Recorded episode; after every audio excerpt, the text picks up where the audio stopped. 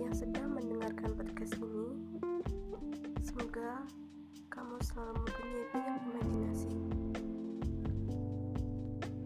untuk menjadi orang-orang yang lebih berarti. Dariku,